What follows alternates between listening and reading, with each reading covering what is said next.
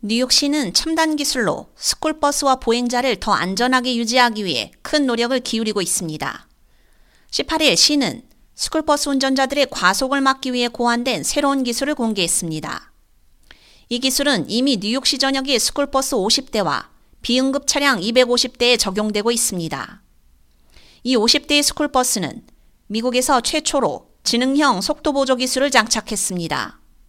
즉, 스쿨버스가 운행되는 곳이면 어디서든 버스가 해당 지역의 제한 속도를 초과할 수 없습니다. 또한 버스 외부에 서라운드 카메라를 설치해 운전자가 차량의 전면과 내 모서리 주변을 포함해 시야에서 벗어난 것을 볼 수 있을 뿐만 아니라 방향지시 등을 켤 때 큰 소음과 동시에 라이트를 깜빡이게 해 버스 밖 보행자들이 버스에 주의를 기울일 수 있게 했습니다.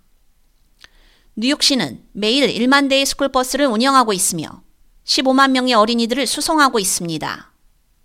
에릭 아담스 뉴욕시장은 뉴욕시가 우리 도시를 더 스마트하고 안전하게 만들기 위해 혁신적인 기술을 계속 활용함에 따라 이러한 도구를 학생들에게 적용하는 것은 쉬운 일이 아니라며 스쿨버스 안전 차량 전환 계획은 교통사고 사망 및 부상을 방지하는 것을 목표로 카메라, 가청, 방향 경고 및 업데이트된 운전자 안전 교육을 통해 버스를 더 안전하게 만들어 아이들을 안전하게 보호하는 데 중점을 두고 있다고 말했습니다.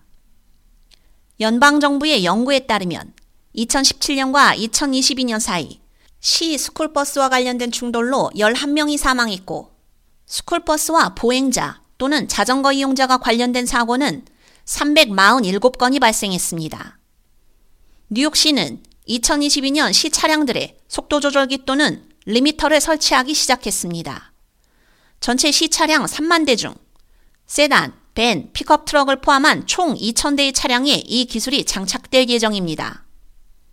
시 관계자는 이 기술이 적용된 차량에서 급제동이 36% 감소했다고 말했습니다. K-Radio 유지연입니다.